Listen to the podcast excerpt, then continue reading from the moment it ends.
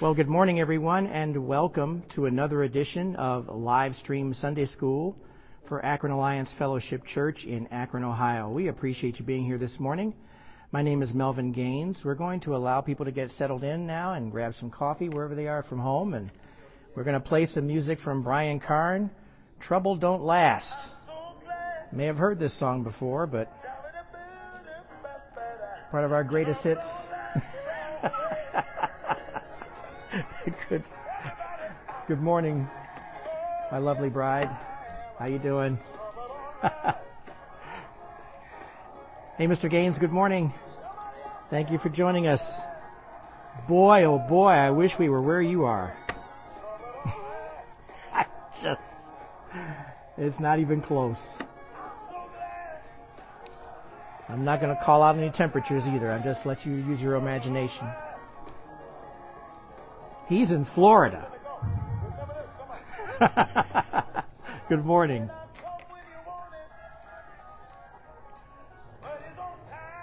We're doing a whopping 8 degrees right now. Anitra, good morning. Jackie, good morning. Everybody's bouncing on. Great. Good morning. I know. Yeah, they're not leaving the house. good morning.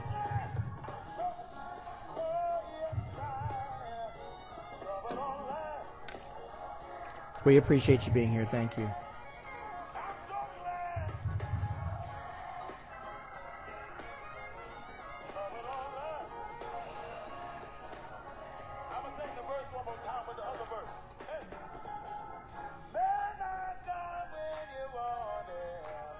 Thanks for being here.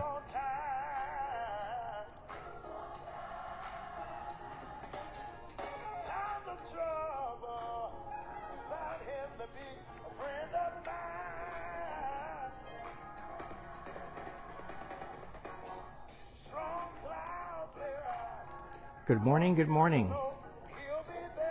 Appreciate you being here.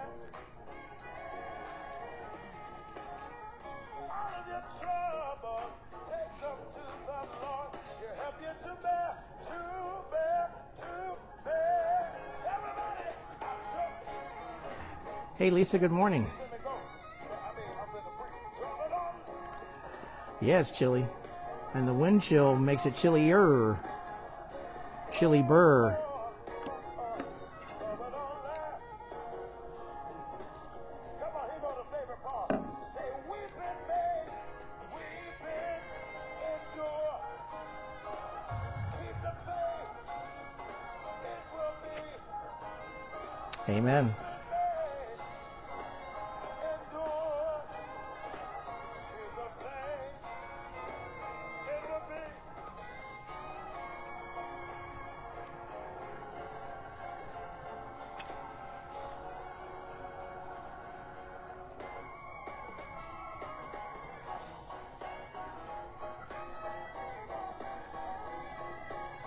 Roscoe and good morning. Good morning.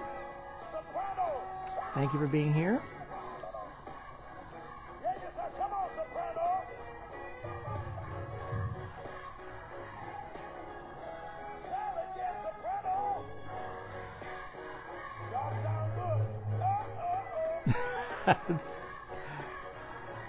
Sounds like an orca. It's an underwater underwater signal.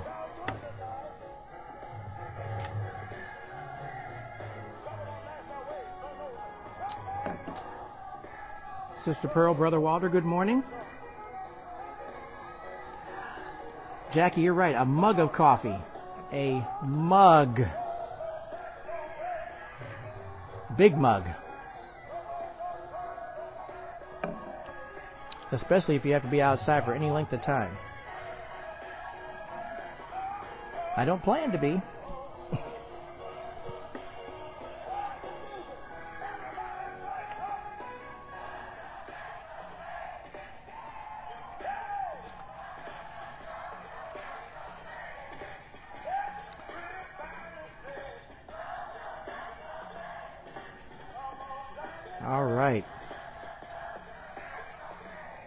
Good morning. Good morning.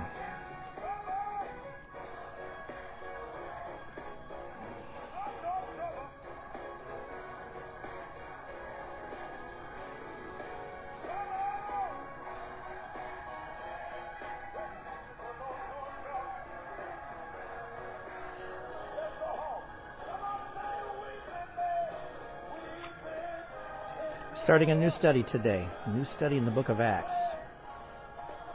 Appreciate you being here.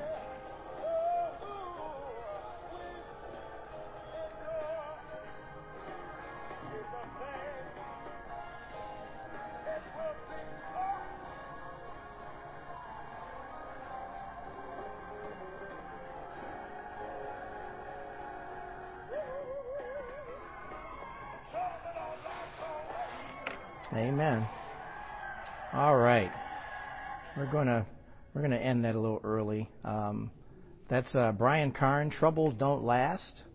Uh, it's not grammatically correct, but we get the idea. Um, and uh, it's a good way to start this morning's Sunday school session, reminding us about God's goodness, frankly. Uh, God's goodness in the midst of difficulty, struggle, um, we always have to focus on what's good, even when things are not going well. And I think that's the um, lesson for all of us, frankly. Um, we want to make sure that we're focusing on the goodness of God. God is the one who is active in our lives. He is always uh, desiring to have a close relationship with us. He wants us to be close to Him. And I think that in this teaching here, we're going to see how important that truly is, especially when we look at the transition that's being made from when Jesus was on earth for 40 days after his ascension, after his um, rising from the dead, and before his ascension. He was providing instruction for the disciples in order to be able to carry out the mission that was being given to them. And I just want you to recognize that Jesus is with us all the time. He is with us. He's ever present. And we thank we are thankful for that because of the Holy Spirit. And we're going to talk about that too very uh, briefly during today's Sunday school lesson. Pastor Gus is going to be bringing the message today. That is the plan. He will be bringing the message. And immediately before uh, morning service, our prayer ministry will gather for a few minutes after Sunday school just to spend some time in prayer and get get back together and be able to um, just give matters to the Lord that come to mind, give matters to the Lord that comes to our hearts, that are in our hearts, and share with Him. And just remember just to keep praying and that's going on between Sunday school and the church service today. Um, remember your tithes and offerings, everybody. For the, those of you who are online, we appreciate your giving consideration to uh, the aspect of worship through giving. If you are mailing your tithes and offerings to us, please do so to Akron Alliance Fellowship. And the address is 688 Diagonal Road in Akron, Ohio, 44320. And we appreciate you doing that. And we thank you for praying. For those of you coming to church, of course, you would just uh, put your uh, tithes or offerings in one of the blue envelopes that's provided and drop it off in the drop box in the vestibule. Because we don't pass around a collection plate anymore, which is, I'm okay with that. We we all can figure out how to handle that situation. I think that's great. Um, but we appreciate you being here this morning. Let's get now into today's lesson in the book of Acts. We're going to be in Acts chapter 1, verses 1 through 11. Uh, if we were to label this particular uh, section of Scripture, it really is the transition point between the last words we read, frankly, in the book of John, and we move right into Acts. And we see the transition, and we're going to see the beginnings uh, not this particular lesson, but the next lesson that we get into in Acts chapter 2, the beginnings of the church and how the church is being established. And much of the focus in the book of Acts in the first section here is going to be involving Peter's ministry, and it will be transitioning uh, over to Paul as well uh, later on. But here we're going to be looking at how Jesus had promised the Holy Spirit and then we see that he ascends into the clouds at the end of this section that we're reading. There's really a debate whether or not to do part of this lesson this week and another part next week, but I think we can get the whole thing done But we're going to be looking at some passages in between. So I'm just preparing you for that right now uh, so that you know. But this is going to be a good lesson to see this whole transition thing and recognizing that, boy, where would we be without the Holy Spirit? Because that's what's going to be really important for us to see here. Where would we be without the Holy Spirit? Let's look to the Lord with a word of prayer. We'll get started. Father, we thank you for now quieting our hearts, allowing us to be able to hear what you have to say. We thank you for your loving kindness and your presence this morning.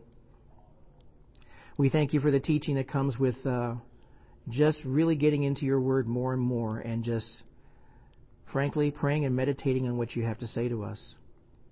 We thank you, Lord, for all that you're doing to help encourage us, especially reminding us through the music. When trouble comes, it won't last because you are indeed present to help us through those situations. And we thank you for that encouragement. Bless us now, Lord, and we give you thanks and praise in Jesus' precious name. Amen. Turn your Bibles and electronic devices to Acts chapter 1. We're going to start with verses 1 through 11, and we're going to go through the reading of the passage and then go uh, do a little bit more deep diving. Some key words I want you to pay attention to as we get through this passage um, about what we're going to be reading. There's one key word, especially to focus on. That word is power, and we're going to talk about that. It's going to be really important for us to see that as well too. Let's look at Acts 1, verses 1 through 11. And I'll be reading from the New Living Translation and let's get started. Verse 1. In my first book, I told you, Theophilus, about everything Jesus began to do and teach until the day he was taken up to heaven after giving his chosen apostles further instructions through the Holy Spirit. Verse 3. During the forty days after he suffered and died, he appeared to the apostles from time to time. And he proved to them in many ways that he was actually alive and he talked to them about the kingdom of God. Once, when he was eating with them, he commanded them, Do not leave Jerusalem until the Father sends you the gift he promised, as I told you before. Verse 5 John baptized with water, but in a few days you will be baptized with the Holy Spirit. So when the apostles were with Jesus, they kept asking him, Lord, has the time come for you to free Israel and restore our kingdom? He replied, The Father alone has the authority to set those dates and times, and they are not for you to know.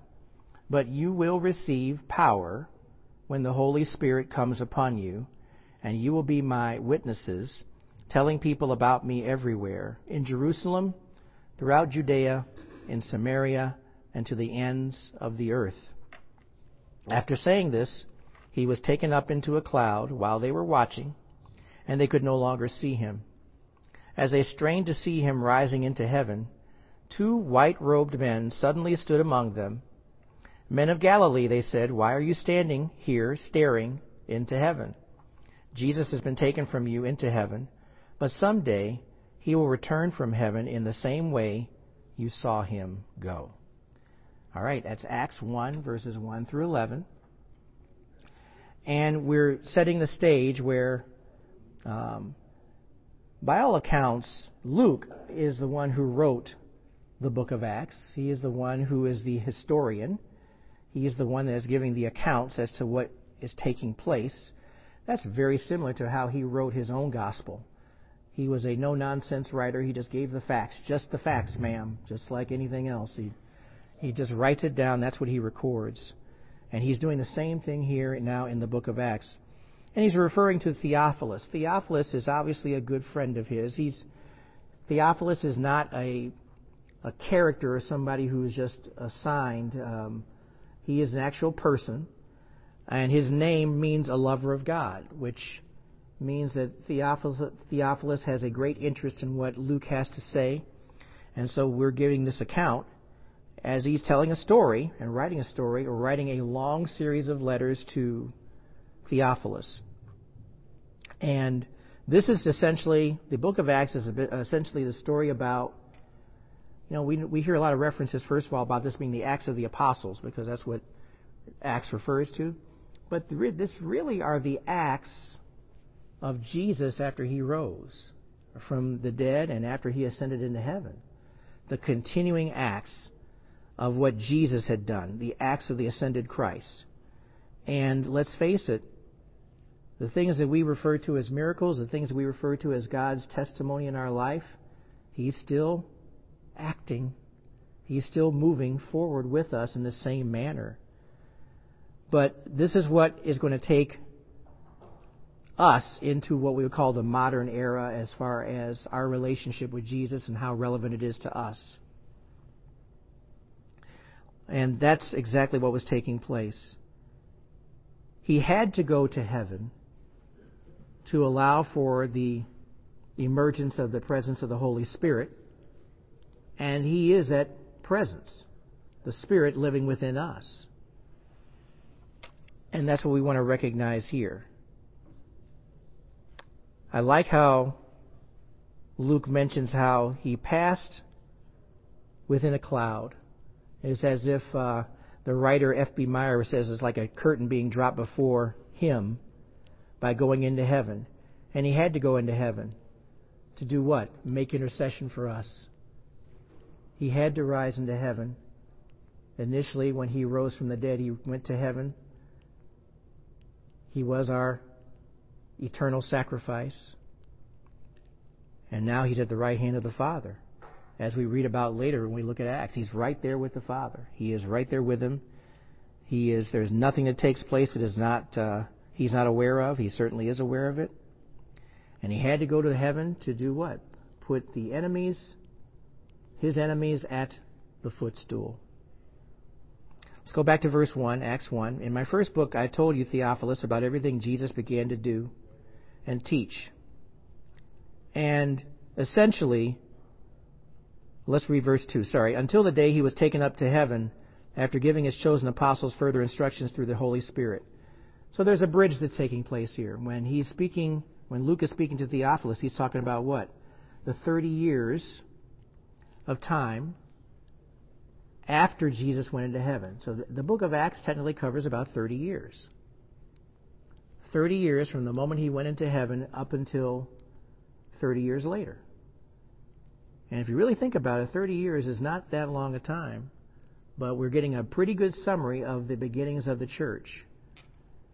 And what was taking place during that time? We're talking about the very aspect of Jesus telling his disciples to be witnesses to all nations. And this period of time now we're going to cover is 30 years of that time. And it was going to be spread from, we'll look at the, where it says further down in verse 8, in Jerusalem, throughout Judea, in Samaria, and to the ends of the earth. It was about going to preach the good news. And the eventual destination is going to be the Roman Empire, Rome itself, Rome, Italy.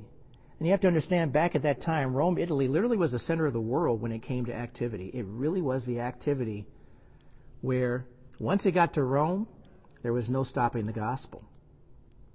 There was no stopping it being advancing literally to the ends of all the earth. And that's important for us to see. Jesus spent 40 days teaching the disciples. And we know how the disciples were. Um, before Christ went to the cross, and after he rose, they were all over the place. They were still learning, learning, learning, growing, growing, growing. And it wasn't until, frankly, when Jesus breathed the Spirit onto them after he had appeared, where they had understanding based upon what they were being taught. But that breathing on the Spirit was not the actual baptism of the Spirit. That was just a precursor for the Spirit coming. And we need to remember these disciples were just like you and me. They were confused half the time. They had argued about who was the greatest. They wanted to know, you know, because we have this association with Jesus, we, who's going to be the best, the greatest in heaven. They had that argument. Um, and Peter just flat out lied about knowing who Jesus was at the end.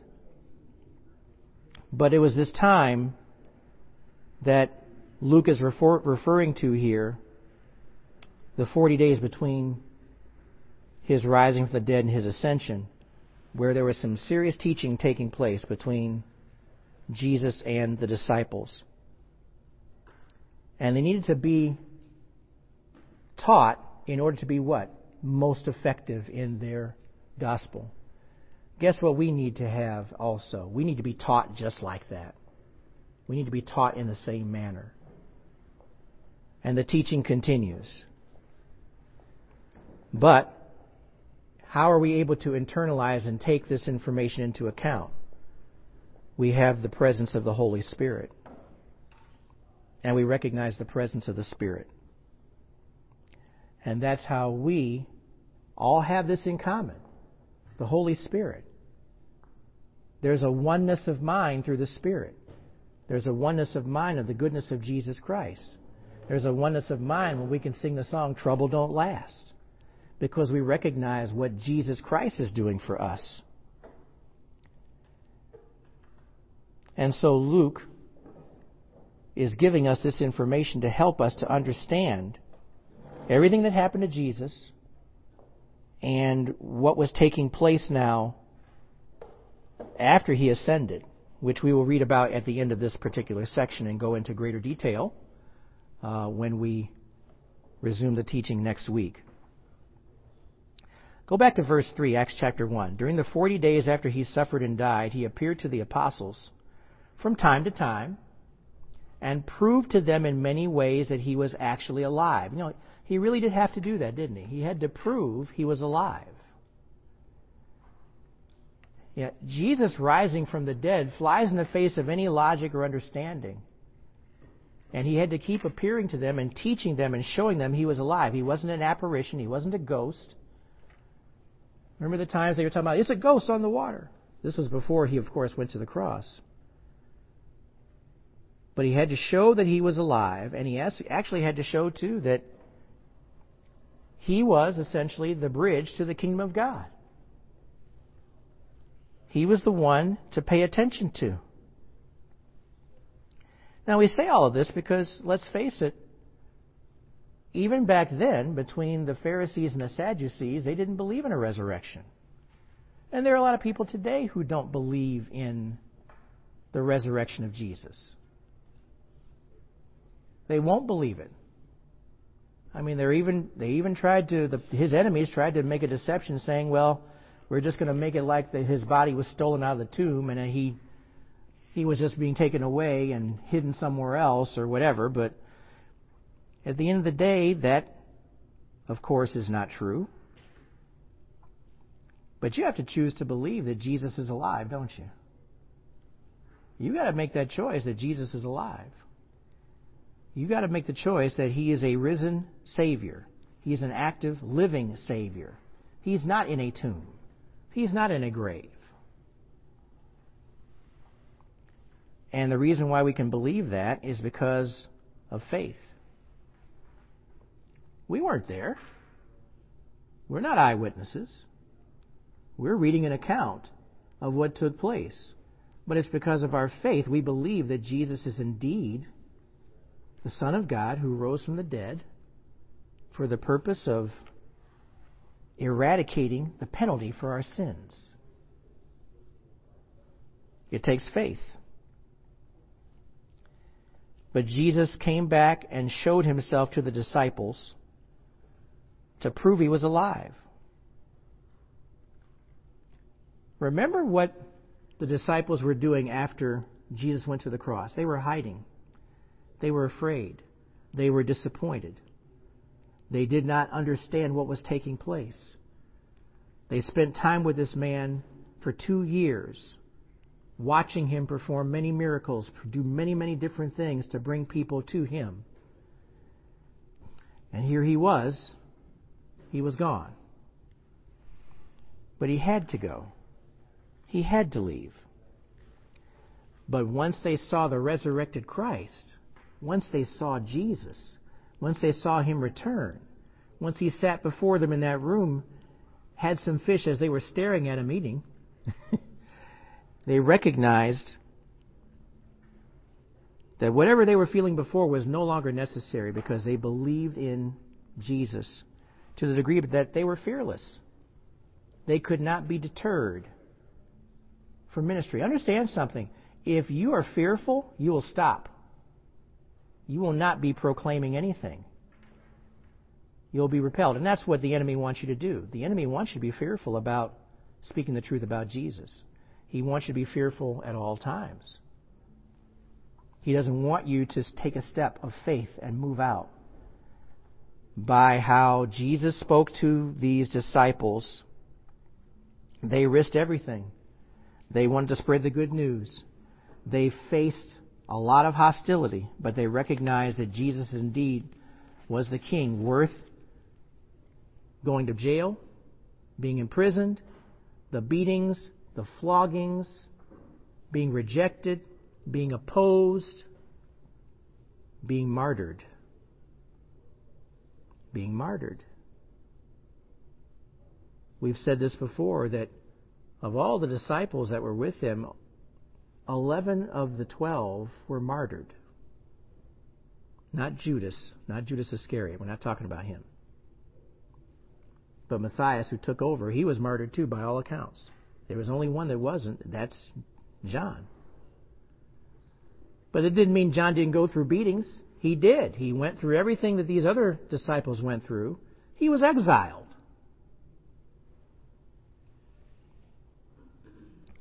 But it was worth the effort. And if Jesus was fake or Jesus was false, if what they saw was only an apparition in their own minds, they wouldn't have done all this. They wouldn't have gone forward. And you have to understand something. The Holy Spirit was present in them to do this work, to enable them to do this work, but they still had to go and do it. They still had to step out and do it. They still had to be enabled to do it because of what they believed. They knew that Jesus was alive. They knew that even though he had ascended into heaven, he was present, he was alive, he was there. And we know this just based upon what we're going to be following here in Acts as we read through it. And understand that when we compare our lives to what they went through, we, we have it easy, relatively speaking. We really do. I don't mean to in any way diminish any difficulty that we go through, but the reality is, all that Jesus is asking us to do is have a mustard seed, a measure of faith, to go and speak His truth and believe in Him and trust in Him. And we rely upon the Spirit as we do that. So we see that this work has been described uh, as far as what Jesus was going to do, frankly, as an act after he ascends. Amen? He's the one who is the, the catalyst in all of this activity through the power of the Spirit. Let's go back to verse 4 in Acts chapter 1. Once when he, this is Jesus, was eating with them, he commanded them, Do not leave Jerusalem until the Father sends you the gift he promised, as I told you before. John baptized with water, but in just a few days you're going to be baptized with the Holy Spirit. Who do we see being mentioned here in this breath, these verses 4 and 5? The, the actual Trinity itself. Jesus himself, the Father is being referred to, and the Holy Spirit is being referred to. And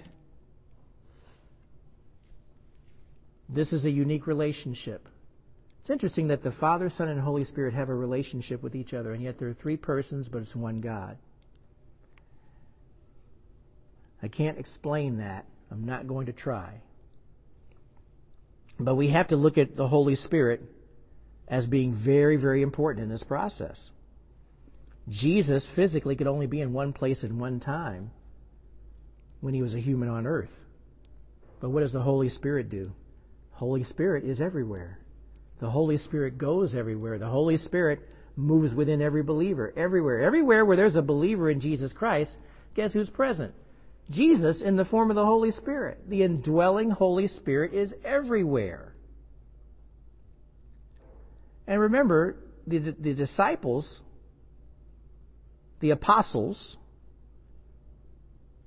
when they were indwelled with the Spirit, they were the ones that were carrying the Spirit with them, and as well as others who were with them. And that's when they became, when people became believers, and the Spirit would become, would be indwelled within them. They had to become true believers because we'll also read about accounts where, in certain parts of Scripture, people did believe, but they didn't believe to the degree that Jesus was the Messiah. And they had to be taught the additional teachings to recognize that with the presence of the Spirit then, at that point. Well, let's stay focused on the task here. The Holy Spirit was sent so that God would be with his followers, his believers. The Holy Spirit was sent for us. Can we agree that we are a new creation because we have the indwelling Holy Spirit in our lives? The old things have passed away, all things have become new because of the presence of the Holy Spirit. I think we can agree to that. The tendency to sin is still there, but we're reminded that because we love Jesus and we love His Word, we stay in His Word, we want to keep the Word in our heart to do what? Sin less. Love Jesus more, sin less. Love others more, sin less. And that's important for us to see too. And Jesus had promised to us the Holy Spirit.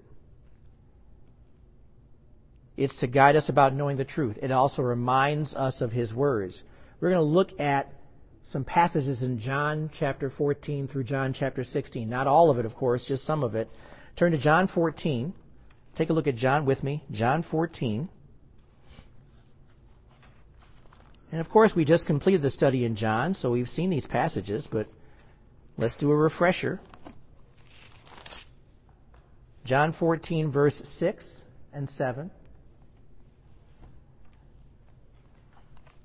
And as a homework assignment, you're welcome to go back and read John chapter 14 through John chapter 16. Just these are all truths that Jesus spoke in his teachings to his disciples and to others who were listening. For John 14 verse 6, Jesus told him, "I am the way, the truth and the life. No one comes to the Father except through me. If you know me, you will also know my Father." From now on, you do know him and have seen him. We have a direct reflection of the Father through looking at the life of Jesus Christ, our Father in heaven. He is telling us very plainly that we know who God is because we observe the life of Jesus Christ. It can't be more clear than that. Drop down to verses 12 through 14. John 14, verses 12 through 14. Truly I tell you, the one who believes in me will also do the works that I do, and he will do even greater works than these, because I am going to the Father. Whatever you ask in my name, I will do it, so that the Father may be glorified in the Son. If you ask me anything in my name, I will do it. If you're in the will of Jesus Christ and you are asking for anything in that will, He's going to provide it for you. He has no reason to hold it back from you. He will do that. He will enable you. He gives you encouragement. He is able to do all of these things because he has that ability through the Father to do those things. And the Father is being glorified through the Son. And how are we able to do all these things? It's the presence of the Holy Spirit. He has to go away to the Father for what? The coming of the Spirit to be indwelling with us. Go to John chapter 15, look at verse 4.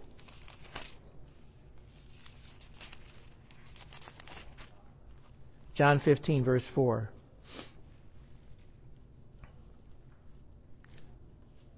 Remain in me and I'm and I in you, just as a branch is unable to produce fruit by itself unless it remains on the vine, neither can you unless you remain in me.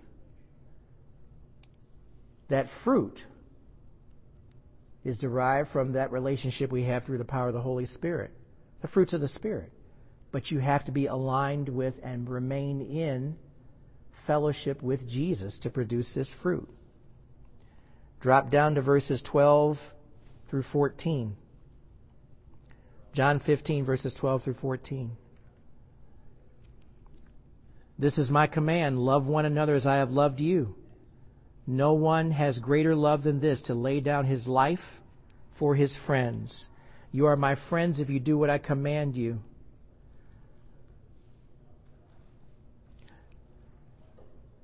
Amen. And drop down to verse 18. And this is the section where we don't want to hear about it, but we get persecutions. If the world hates you, understand that it hated me before it hated you. He's telling you this because he wants you to understand what you go through is because the world hates Jesus. That makes perfect sense.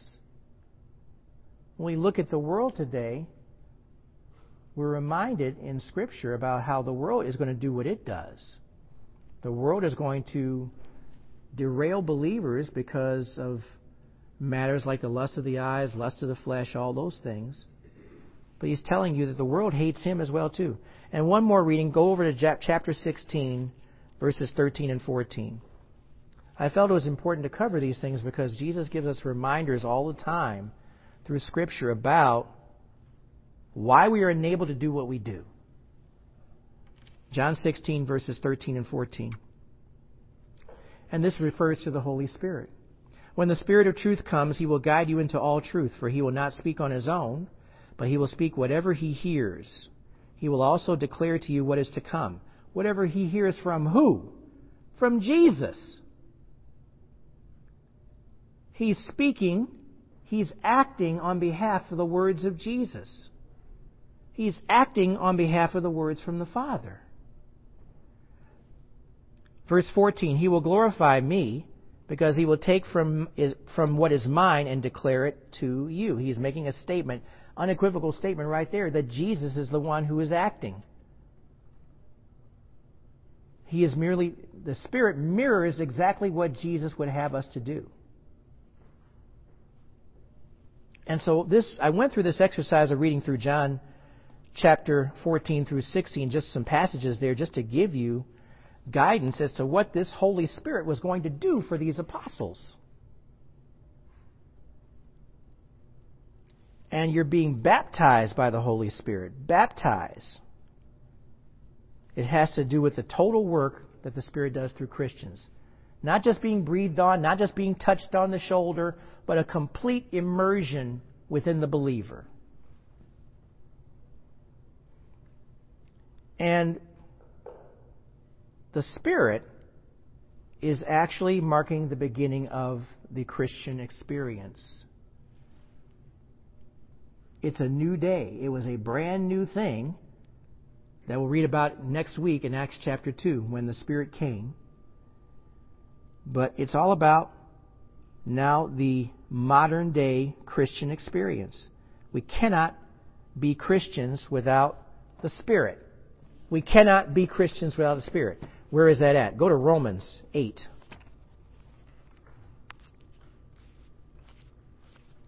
Romans chapter 8.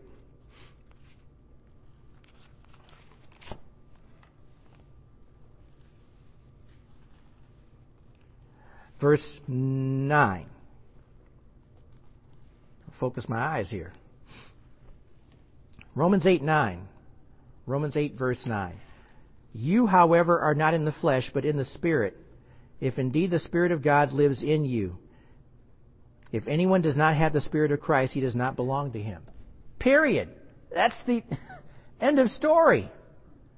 Without the Spirit, you're not going to be able to do what you do in Christ. End of story.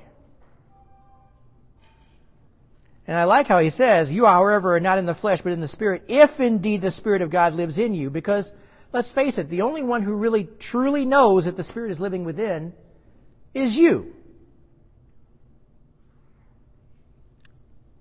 And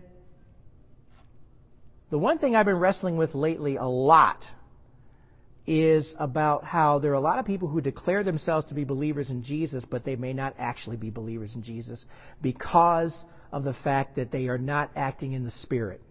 They're acting in their own flesh, they're acting in their own ability, they're doing what they want to do, but they are highly subject to the temptations of the world, and they will live in the world. And even the writers of the, the epistles that are written here they struggle with the same thing. They have talked about this over and over again because there's so much deception in the world today. You know, the fact that, you know, Satan can come as an angel of light and deceive people, that should give you pause right there.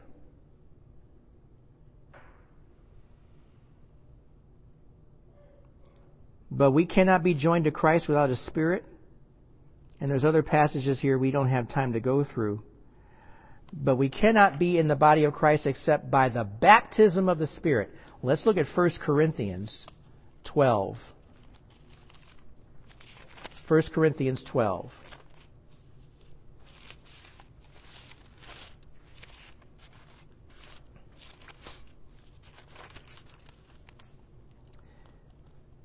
Verse 13.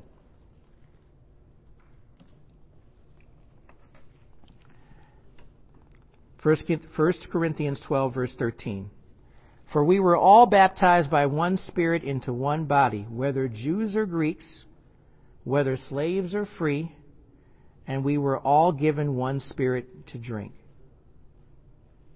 Given one Spirit into one body. Baptized. Baptized literally means we're immersed with the Spirit. In the same way we perform baptisms where a person, you remember this well, you literally go under and come up. Well, the Spirit immerses us internally. That's baptism. Baptism of the Spirit. And it's important to understand that we have this indwelling Spirit to allow us to be able to do this. And what does that Spirit give us? We'll be looking at this as we go further down the passage. Go back to Acts chapter 1 verse 6. And let's read down.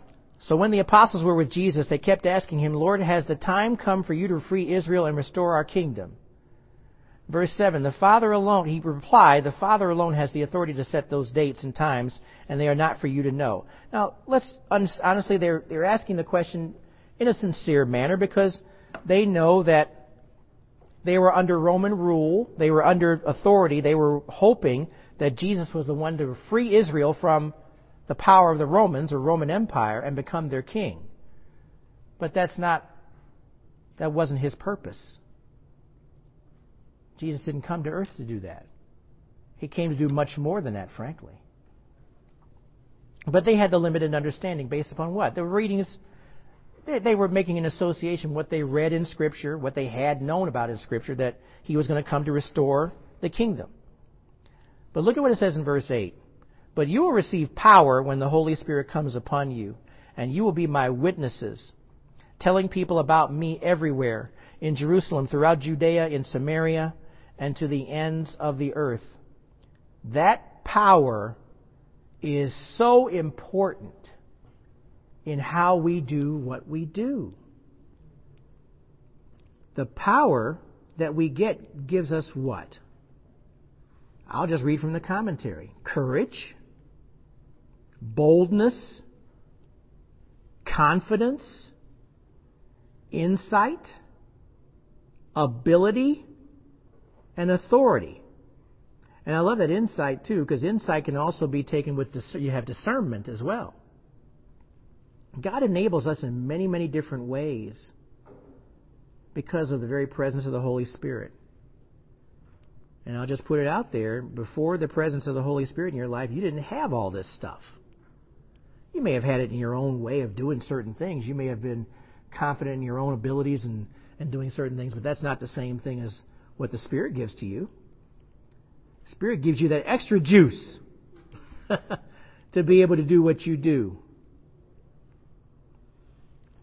For those of us who are coffee drinkers, uh, the Spirit gives you that extra jolt He allows you to do many, many different things We're on your own before that cup of coffee, it's like, man, you forget it. but the disciples are going to need all of this. They're going to need every one of these things that Jesus is talking about to do what? Fulfill their mission. Being confident in what you're doing is really, really important. Stepping out in faith. Being confident that you're going the direction that God has you to go. Following the course that He lays before you.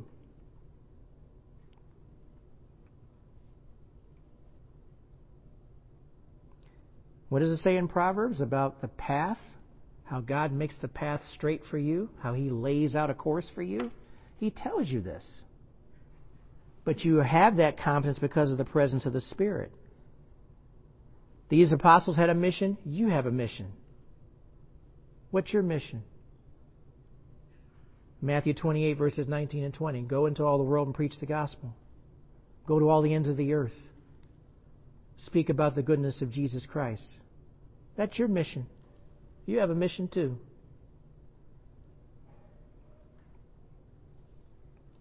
And Jesus told his disciples to witness to people to all nations.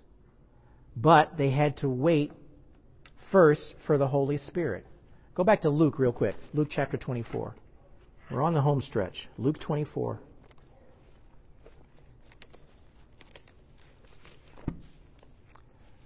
And interestingly enough, Luke gives the account in Acts, but here's his own account in his own gospel. Luke 24.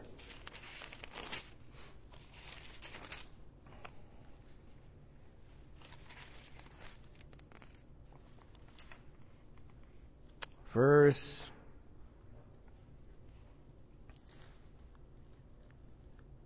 49. And look, I am sending you what my Father promised. As for you, stay in the city until you are empowered from on high. He's promising the Spirit right at that point. This was after he is resurrected. He is letting them know. And that's why Jesus is saying, as I told you before in the passage here.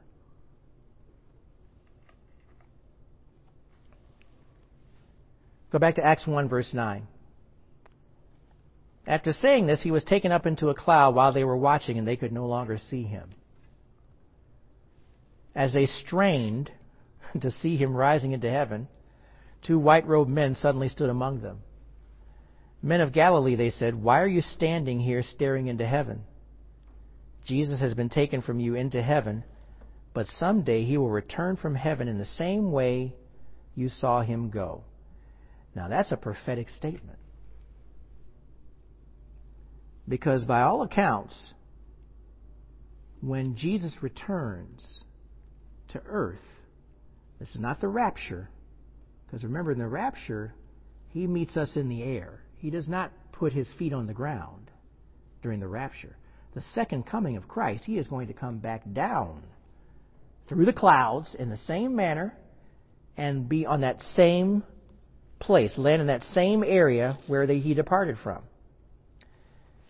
And that's a study that I don't want to digress from that, but I just want to make sure that digress and get into where exactly this is, but it's essentially in the same area where he's going to return. And he's going to do it in the exact way that he left. And we need to understand that Jesus returned to heaven. They knew at that point, those disciples who watched him knew that he went up to heaven to be with the Father. And the white robed men, of course, were angels. They were basically proclaiming what was taking place. The angels have an important responsibility in Scripture. You know what they do? They actually put forth proclamations he did that. If you go back further in Luke, what happened when uh, we read about the account of the the shepherds looking up in the sky? Who made the proclamation about Jesus? The angels did. And they're always there to give us information, to recognize that the angels are working on God's behalf too, to give us information. And that's what they did in this case here too. But they're making the statement at the same time someday he will return from heaven in the same way you saw him go. Someday. That is a statement. That's a proclamation that Jesus is coming back. There's no other way to look at this. Because we're still, you know, there are still people who are looking for him to come the first time, but he's definitely coming back. And so that gives us a reminder to be ready for him to come back.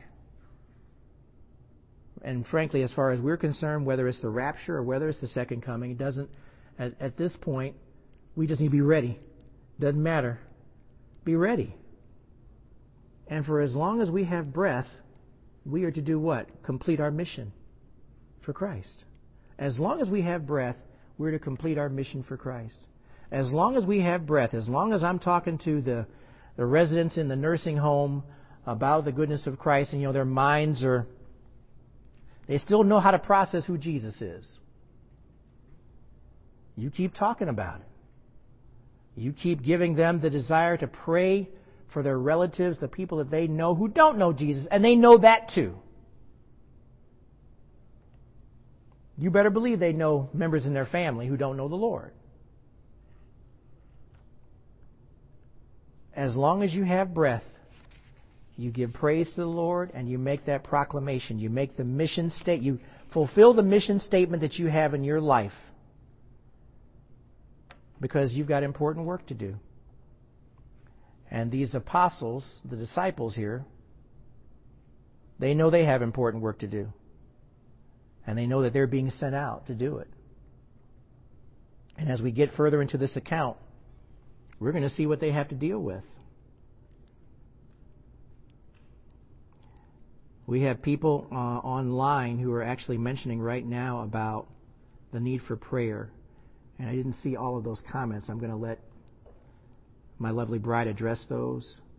And we'll, we'll take those into our prayer ministry when we leave the class today. Thank you for sharing what your needs of prayer are. We will definitely take those matters into prayer. We're going to conclude this uh, lesson today. Let's, let's pray. Father, thank you again for your presence